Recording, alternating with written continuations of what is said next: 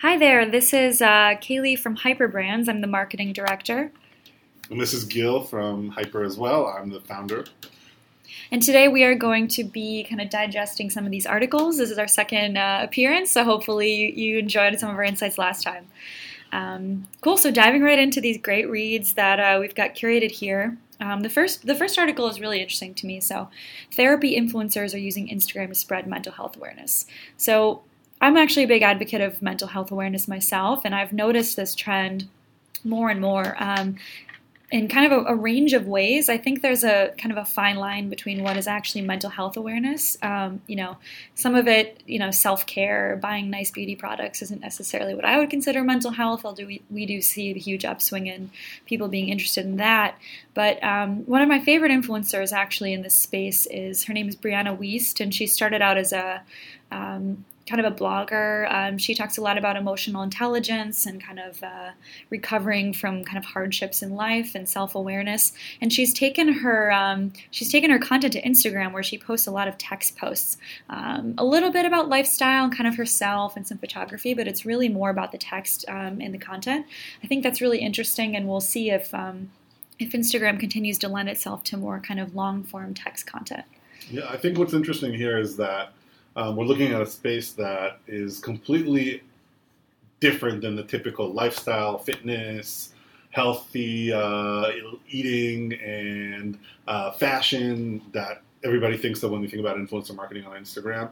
And we're seeing um, a space that really takes advantage of the fact that people can be influential, not just have a big following. And a lot of these uh, mental health influencers are people that have credibility because they're obviously dealing with mental health issues themselves. And pretty much, you know, we've gotten to the point where if 20 years ago it was embarrassing to have a mental health issue, now we know that everybody deals with certain levels of mental health.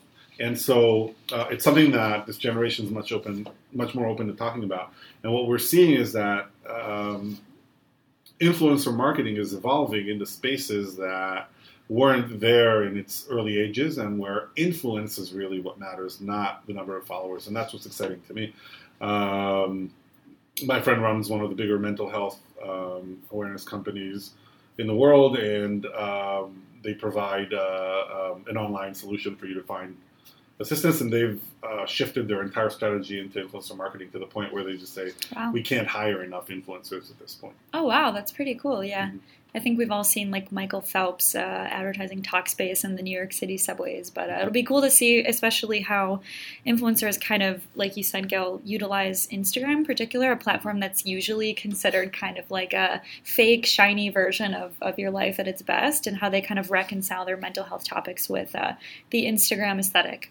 Yeah, so. and Instagram is, is just one place. Uh, I'm sure um, where where we're seeing it mostly is in places like uh, YouTube and I think what we're going to eventually see in, in general is that uh, social networks develop around influencers and not the other way around. So if enough people are talking about mental health, there's going to be somebody who's going to build a mental health like solution that's platform. a social network yeah. and a platform for those people to, to, share and communicate with each other. Yeah, that's really cool. Um, I know that Reddit is a place that's really big for that. There's a lot of communities, but it's still kind of anonymized. It's impossible to be influential when you're.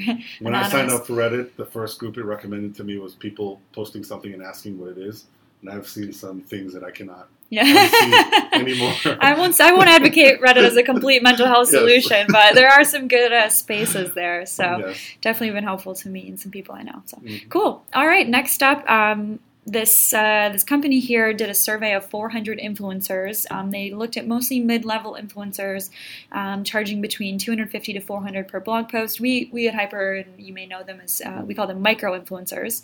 So, Gil, what were kind of your your takeaways from this? I mean, the first thing that jumped to me is that they have a blog, which already makes me makes me wonder if they're um, the typical influencer. I think most influencers today uh, might have a website, but they don't necessarily have an ongoing blog.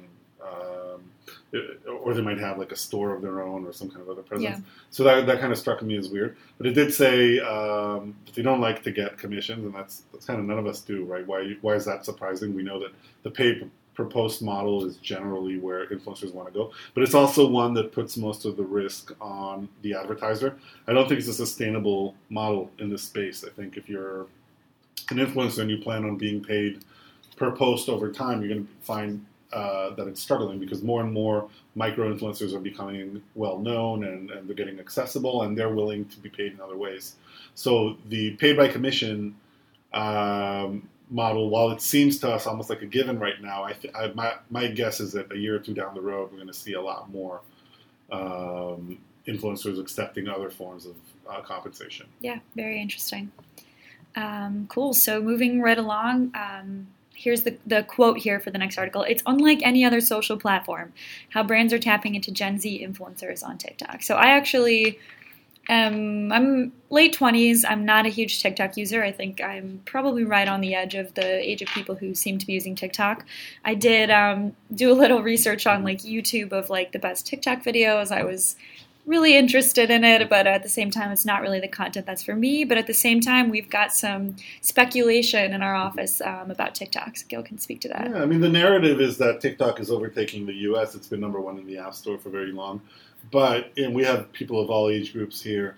Um, I'm of course the ancient 42 year old, but um, we don't know that many people who really use TikTok the way that people use Instagram. Uh, we don't know anybody who, or we, we don't know a lot of people who don't use Instagram. It kind of feels like the people who use TikTok are here and there. You might bump into some of them. So there, there's there's some stuff to see in it. Um, we haven't seen brands really tapping into TikTok, at least on our um, client lists uh, in an aggressive manner. Yeah, we're actually going to be running a survey, so stay tuned about. Um, we're going to be um, kind of researching um, some consumers, like a large kind of anonymized pool, and just seeing their uh, their thoughts on TikTok and uh, what kind of content they want to consume. And really, we want to get a sense of if it really is as prolific as as we hear that it is.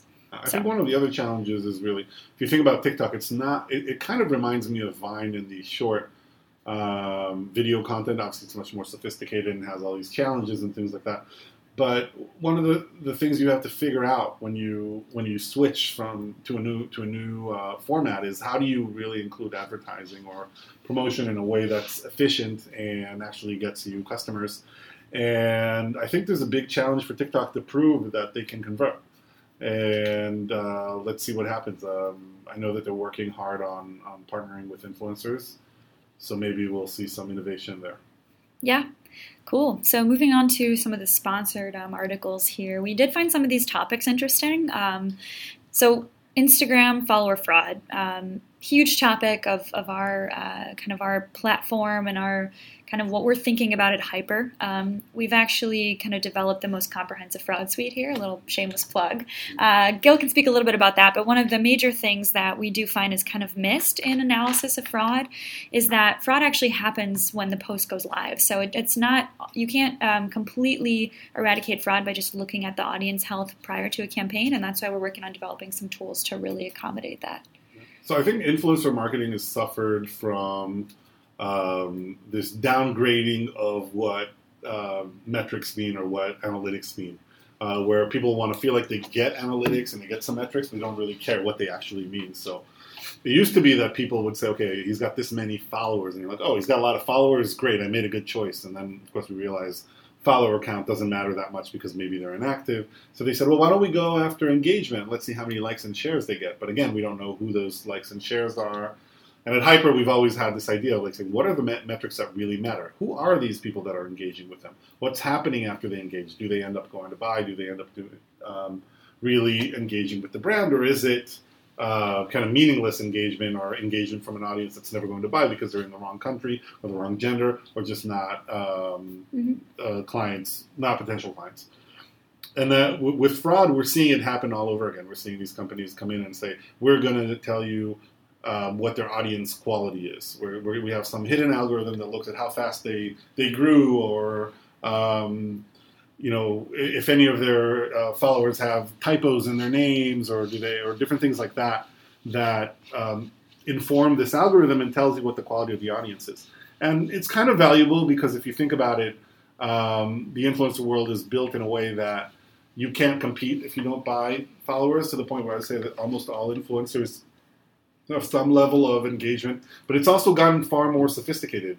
Um, the people who are selling followers understand how these tools work. They know not to boost you with a billion followers from Indonesia in a second, and they build tools that are much harder to recognize.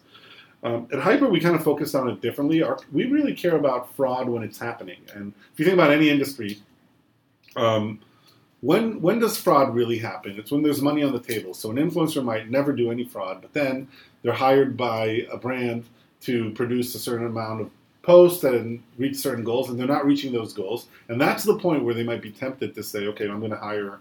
Uh, a service, or I'm going to join a pod of influencers, and I'm going to exchange. And that's what we want to recognize as it's happening. If you think about it in any in digital marketing, nobody would tell you, "Oh, I analyzed this network; it's got it's got a good audience." No, they'll tell you, "I'm running on the campaign, and I'm checking that the mm-hmm. clicks that you're getting are real clicks." And so we have the same approach, just like we do for everything at HYPR, which is what is the data that really matters, and and what you want to know is when a campaign's running and you're activating 15 or 100 influencers, and one of them was tempted to do something improper, improper then you're um, alerted immediately and you can make a decision on how to act. And unfortunately, um, fraud is just becoming a bigger and bigger um, challenge. And I think that for this industry to grow and continue, a real solution needs to be made. Yeah, absolutely.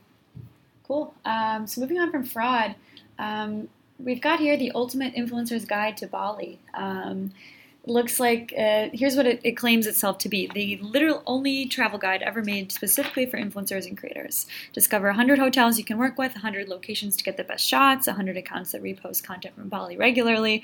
So clearly this is aimed at influencers trying to monetize um, as much as possible. And um, what i what i find really interesting about this is that um, some of the creators that i follow that are really um, growing in their, their fan base and they've got a lot of really active um, kind of relationships with other influencers on the platform is that they're actually starting to develop content specific for in- influencers. Um, one of one of my uh, my favorites, she's got uh, official. I think her name is like officially Quigley.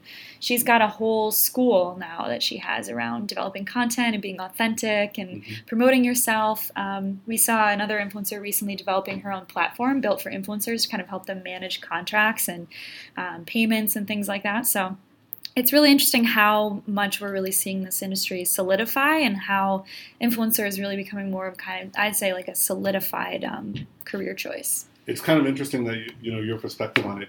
In my mind, it's becoming more. It's reminding me more and more. And you you, were, you weren't born when this happened, but when I was younger, like people, you would walk into the mall, and then somebody would walk up to your mom and say, "Your child is so beautiful. We have we, they have to start modeling," and um, just bring them into our office. And then they say, well, we have to make them a book of photos. It's only five hundred dollars, but they're going to get so much work. Oh, and it was oh, yeah. this whole this whole thing. And those that's what the influencer courses look like to me. Meaning, mm. you know, none of the original influencers took any courses right, to do it. And the whole right. idea is to be authentic. You know, it's kind of like uh, you ever heard of these um, pickup courses where the guys learn how to pick up chicks. Mm, no, I forget what it is called, like pickup artists or whatever it is, and they, they teach them all these supposed tricks about women that make them uh, respect you and whatever. Um, and it, it's become like a joke. It, pickup artists or whatever they're called, and it's become a joke because come on, if you know, if you need to take that course, you're probably not going to be very good. Right, right. So if you're not a naturally authentic influencer and you're not really going, if you don't know how to talk to women, you're not going to yeah. learn that in a course um, with like a set of 10 rules and guidelines that yeah. you need to follow. And I agree. I think and, the whole yeah. like 10 commandments of be more authentic is inherently yeah. kind of uh, ironic, but I do think that, you know, for a lot of these creators, they perhaps don't have the business skills or the management skills for which, many times. What's really surprising to me is that they think that there are enough people that can afford uh, want to be influencers and have forty-seven dollars because most of them are broke, uh, trying you know instead of working, trying to become influencers. So it's quite a uh, an interesting price point in order to get that that guide. It also is interesting to me that they think that an industry with 1.3 billion dollars worth of fraud, they're just not going to buy one and share it with all their friends. Yeah, it's also kind of sad to me that you know we're seeing like go to this particular place in this one particular country. I mean, that's not really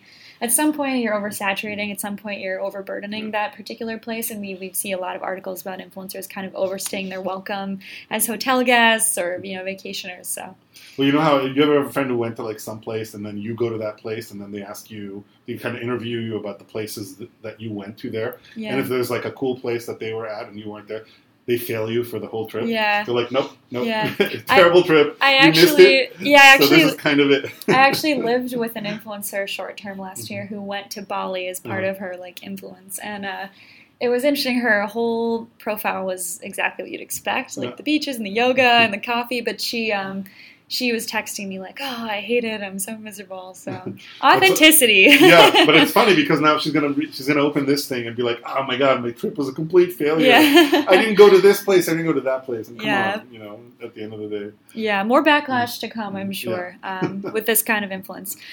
Cool. All right, moving on. So we've got some interesting people listed here. I don't think I- and I are particularly uh, familiar with any of these people. I'm. I mean, the LeBron girl. James. Oh, that's cool. I think the girl who had 20 bags of flaming hot Cheetos is. I, I consider her a hero in some way. um, cool. Y- y- Yeah, I mean, uh, it, it's it's interesting, you know. So so um, it, it used to be very easy to stand out. Meaning, the first influencer, the first person was like somebody who set up cameras in their house. I forget what her name was. Turns out it was fake. Like Oh yeah, that like sad it. girl or whatever. That was a- and then yeah, yeah, and then like today, you really have to do something to stand out, and you have to be really, really creative, or you just become another one of a million influencers. So, the twenty flaming hot Cheetos girl, she's gonna need to figure something out. Yeah, okay, she's Cheetos top influencer. What's gonna happen in three months? Like, how is she gonna stay relevant? yeah, You she's think about Rebecca, uh, Rebecca something from fr- the song Friday, Rebecca or the, Black. yeah, or the How About That Girl. you Well, I think we're looking at the difference between an influencer and a meme, and I think that's kind of a fine line in this case. Memes what are temporary. Yeah, I, I we'll think see. this Emily is probably more of a meme, having not Mhm. seen her content. Maybe she's got some amazing. I don't know, what Cheetos else is she willing to eat. you know. in the Cheetos realm. Speaking of that, this is just random, but I just saw an article about um, the whole online industry of like really expensive Cheetos. Like you can buy a Cheeto that looks like a particular like actor for like ten thousand dollars. Actually, one just sold for ninety nine thousand dollars because it looked like Harambe. So maybe she has a future in that. The, uh, yeah, I mean, every once in a while you have to stop and wonder how you're not a billionaire yet because some people are so gullible, and yet um, we're not. Yeah, yeah, that was Uh, that was just an aside, but yeah. uh, cool. So I kind of want to find a Cheeto of Michael Jordan if they had one. Oh, know. that'd be Yeah, pretty cool. yeah. I'm sure you could find that. I couldn't afford it, but yeah. cool. Uh, and then we also wanted to chat here about this Influence4You study. They ran a study with 4,400 micro, micro and middle influencers, which is defined here as 3K to 100K, from 61 countries to get to know them better. So um, we pulled up some of the findings here. It was pretty interesting. Yeah, I mean, the one thing that really stands out, uh, people don't always understand, is what how many of them are agree to work without getting paid. So gifting products is such a big part of this industry, and it's something that people don't always um, think is possible. Um, as a brand, uh, think about what kind of value you can create for influencers. Influencers want to be recognized. Micro influencers, and I, we we saw this a while back when we looked at micro influencers. We saw how many of them have fake sponsored posts, so they want to look like they're being sponsored um, their association with your brand is helpful for them as well. So it doesn't mean you, you can decide not to compensate them at all, but we're seeing a lot of cases where um, collaborations aren't centered on how many dollars are being are switching hands. Yeah, and I've also seen more and more, not in this study in particular that I saw, but um, Harvard, I think, did a did a, a study recently that seeing something marked as an ad doesn't impact sales or engagement at all, and influencers are actually quite content to mark things as ads. They actually believe that you know just the authority of their um, their suggestion is enough, and it doesn't matter if it's an ad. So. The other thing that really stood out to me was that only 23% of participation participating influencers um, uh, earned more than a thousand pounds per year.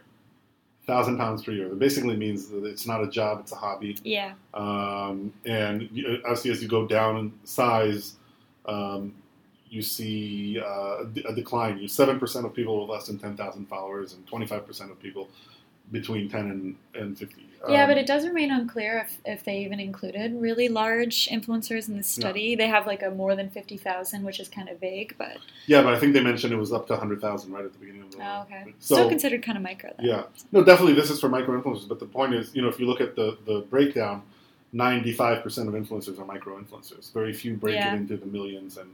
And even then, you say, okay, if, if fifty thousand makes a thousand pounds, uh, does five hundred thousand make ten thousand? I don't know. It doesn't really. I would guess no. I would guess they make a little more. Yeah. But it's it's how hard is it to really get to the point where you make good money in this space? And um, I saw this poll. I think uh, that fifty percent of U.S. uh, children said that one of their life goals is to be a YouTube star. Yeah. Fifty percent of Chinese children said they want to be an astronaut. And it kind of makes you wonder, you know, where, where where's the economy going to go if, if half of those kids end up, you know, counting on YouTube to to finance. Well, we future? can't all be influencers. If every single person is special, nobody's Yeah, special. and that's that's what's happening to the space. Um, that's what's happening to the space where it's commoditized, and um, every influencer has thousands of alternative influencers you could work with. And I wouldn't say every, but most of them. And, and if you can't really stand out, then you're not going to make a lot of money because you're replaceable. Yeah, but we are seeing that, you know, here the stat says 65% say they have collaborated with brands more frequently this year than the previous. So we are seeing growth, um, Yeah. so. No, the industry is definitely increasing. The interesting part is um, that it's. I think we're going to see we're seeing less uh, enormous influencers like Kim Kardashian and more mid-level and, and smaller influencers getting business. More which- niche, yeah, which, is happening. Definitely. Uh, cool. All right, well, anything else to add, Gil? Uh, I think that's all I got. Looks like uh, Andrew is in Thailand. I've heard Chiang Yeah. Mai is a really good time, so well, I, if I were him, I'd start working on my hundred places to Yeah. photograph in Thailand, and uh, also places not to photograph because you get in trouble. that's the real guide. awesome. Thanks, guys. Thank you.